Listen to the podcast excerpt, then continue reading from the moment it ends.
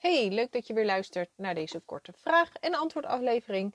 Uh, en zoals gebruikelijk beantwoord ik natuurlijk weer een vraag die ik uh, niet zo lang geleden binnen heb gekregen. En um, heb je nou zelf een vraag en wil je die beantwoord hebben? Stuur me dan even een korte e-mail of een privéberichtje op Instagram. Dan ga ik die voor je beantwoorden. Sowieso krijg je persoonlijk bericht en uh, wellicht dat ik hem ook hier in de podcast beantwoord. Natuurlijk anoniem. Um, hoe je dat het beste kan doen, dat deel ik even aan het einde van de aflevering. Maar eerst ga ik natuurlijk eventjes in op de vraag.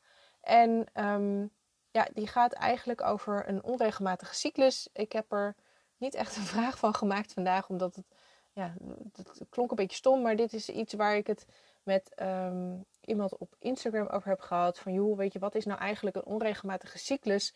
En, uh, en, en wat zou ik eraan kan doen? Dus ik heb ervan gemaakt de symptomen van een onregelmatige cyclus en wat je eraan kan doen. Um, omdat dit nogal verschilt. Een onregelmatige menstruatiecyclus kan namelijk verschillende symptomen met zich meebrengen. Uh, maar ja, wat is nou eigenlijk onregelmatig? Hè? Wanneer is iets, wijkt iets af van de norm? Uh, dus wanneer zou je je echt zorgen moeten maken of actie moeten ondernemen? En wanneer is het eigenlijk wel oké? En um, het valt mij dan ook op dat heel veel vrouwen eigenlijk maar weinig in verbinding staan met hun eigen lichaam en vooral hun cyclus. Uh, dus dat ze helemaal niet zich realiseren of iets normaal is, goed is of juist eigenlijk buiten uh, de parameters valt. En vaak zie je dan ook dat uh, vrouwen hun cyclus en dan met name ook de menstruatie als erg onprettig, iets dat storend, vies of juist heel pijnlijk is ervaren.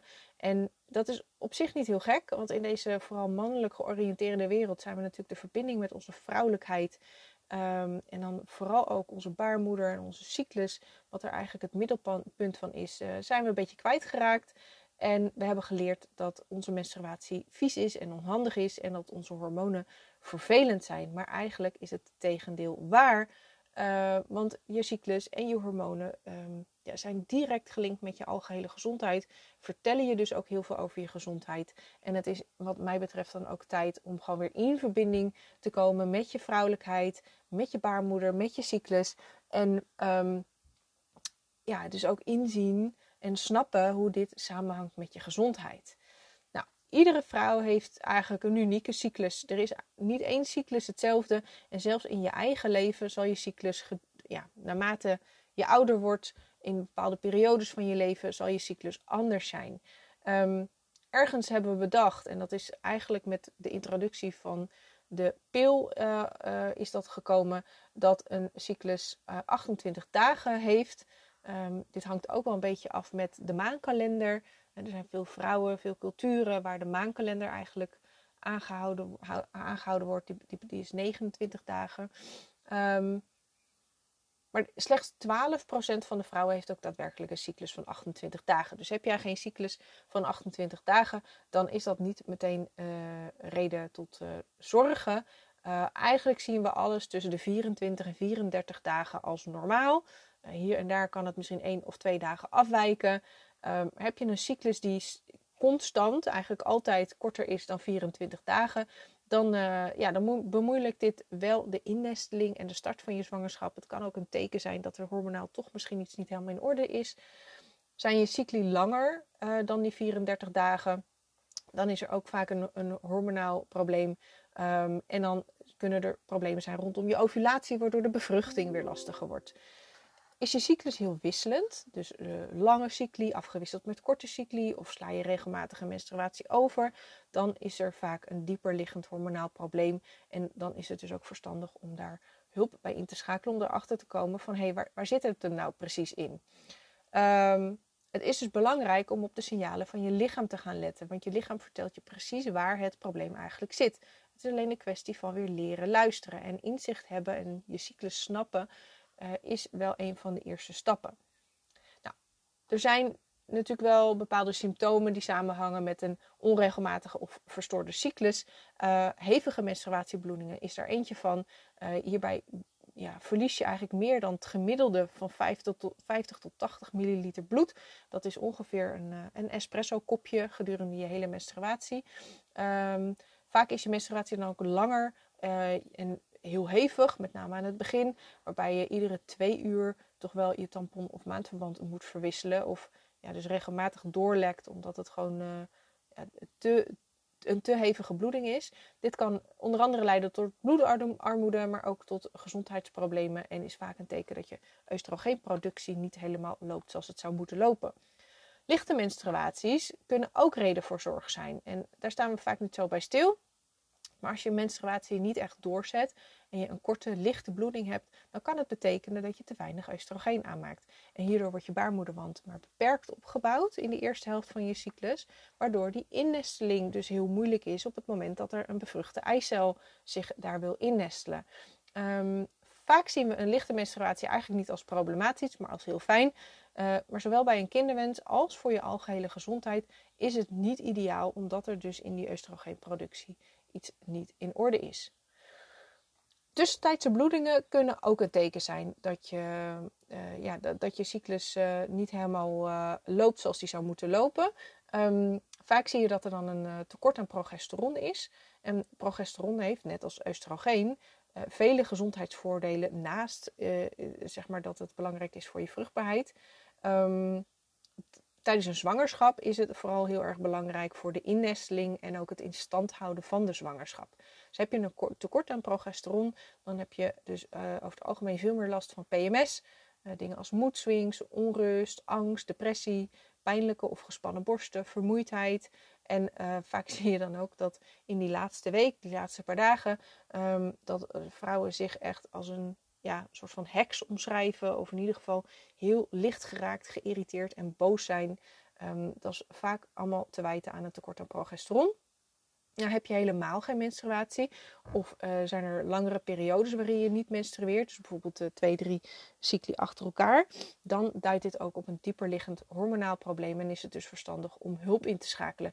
Er zijn wel periodes waarin het normaal is dat je niet menstrueert, uh, bijvoorbeeld als je zwanger bent of als je borstvoeding geeft of in de menopauze. Maar ja, is dit niet op jou van toepassing, dan is het duidelijk een signaal dat er werk aan de winkel is.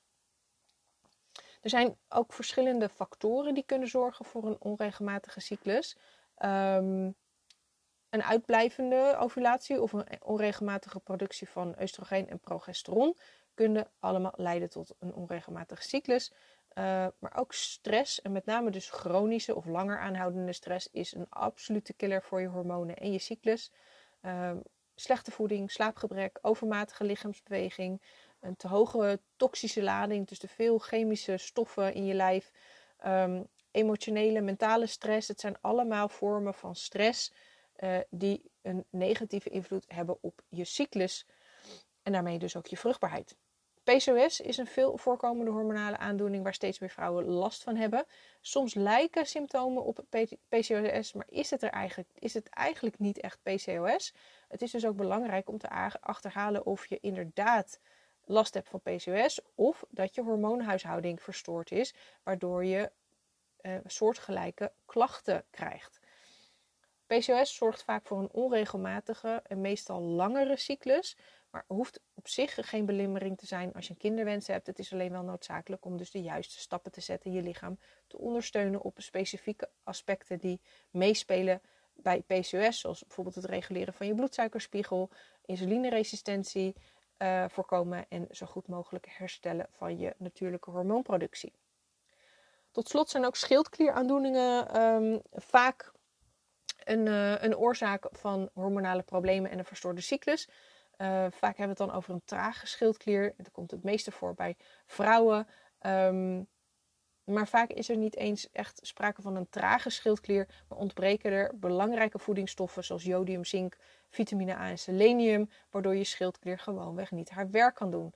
Uh, ook stress is absoluut geen vriend van je schildklier, dus die kan ook een negatieve impact hebben op de werking van je schildklier.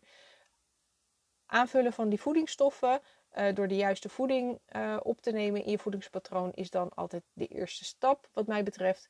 En lost in de meeste gevallen het probleem ook gewoon op. Uh, er kan ook wel sprake zijn van een te snel werkende schildklier, maar dat komt eigenlijk veel minder vaak voor. Nou, misschien heb je wel een aantal symptomen of oorzaken gehoord die op jou van toepassing zijn of die je herkent. En dan uh, ja, ben je benieuwd of je dat en zo ja, hoe je dat dan kan fixen. Dus laten we daar ook eventjes kort naar kijken. Het herstellen van je cyclus begint bij de basis. En ehm, ik, soms voelt het echt een beetje als een grammofoonplaat, maar dit is echt heel belangrijk. En het is ook altijd waar ik als eerste naar kijk als iemand bij mij in het natuurlijk zwanger traject stapt. Ehm, in deze basis zitten zes pijlers, uh, waaronder je cyclus in kaart brengen. Uh, dus niet alleen maar je, je menstruatie um, bepalen, maar echt je hele cyclus in kaart brengen en begrijpen. Je voeding op orde krijgen. Maar ook dingen als slaap, beweging en het ondersteunen van je darmen en lever. En natuurlijk stressmanagement. Een bonuspijler is de gezondheid van je partner. Want ook hij speelt natuurlijk een grote rol als het gaat uh, om zwanger worden. Maar dat is voor deze aflevering iets minder belangrijk. Um, ja, en zoals ik al zei, is je cyclus dus een reflectie van je algehele gezondheid.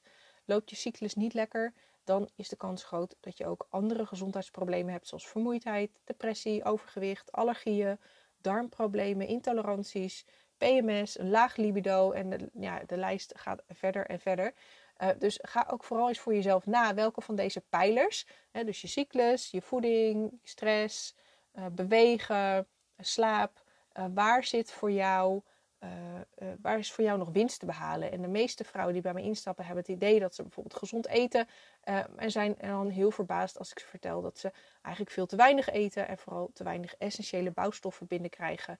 Um, om hun hormoonhuishouding goed op orde te hebben. Sommige vrouwen sporten veel te veel en op een manier die dus ja, ongunstig is voor je vruchtbaarheid. En andere vrouwen sporten bijvoorbeeld te weinig, waardoor um, er onvoldoende uh, bloed en zuurstof naar de baarmoeder en de eierstokken kan stromen. Uh, weer andere vrouwen slapen slecht of hebben vaak ongemerkt toch de nodige uh, stressfactoren in hun leven die hun hormoonhuishouding verstoort. En daarmee dus een kans op een gezonde zwangerschap verkleint. Dus soms zijn het ook gewoon dingen die je niet bij jezelf ziet, die je niet meer herkent, omdat het al zo lang speelt of omdat het al zo lang bij je is. Um, dat het goed is om af en toe gewoon eventjes uh, ja, toch uh, de, de balans op te maken of uh, een spiegeltje voor gehouden te krijgen. Um, ja, en wil jij nou inzicht krijgen in jouw vruchtbaarheid en hoe het met deze zes pijlers gesteld is, dan zou ik je willen aanraden om mijn online vruchtbaarheidstest in te vullen. Want na die test, en die vul je echt in een paar minuten in, weet je precies hoe jouw vruchtbaarheid ervoor staat. Um, de test kun je invullen via de link in de beschrijving van deze aflevering. Uh, daar kan je ook mijn e-mailadres en mijn Insta-account vinden. Uh, om maar bijvoorbeeld een vraag te stellen die, uh, die je zelf beantwoord zou willen hebben. ik zou het ook heel erg leuk vinden om met elkaar op Insta te connecten. Dus zoek me vooral ook even op daar. En um, vergeet ook niet om je te abonneren op deze podcast. dan krijg je een melding als er weer een nieuwe aflevering klaar staat. En dit is het makkelijkste doen door op volgen of het belletje te klikken bovenaan de podcast. Ik kijk er in ieder geval naar uit om van je te horen en ik hoop je vraag binnenkort uh, te zien. Um, hopelijk ben je er in ieder geval de volgende aflevering weer bij. En um, ik zou zeggen, tot dan.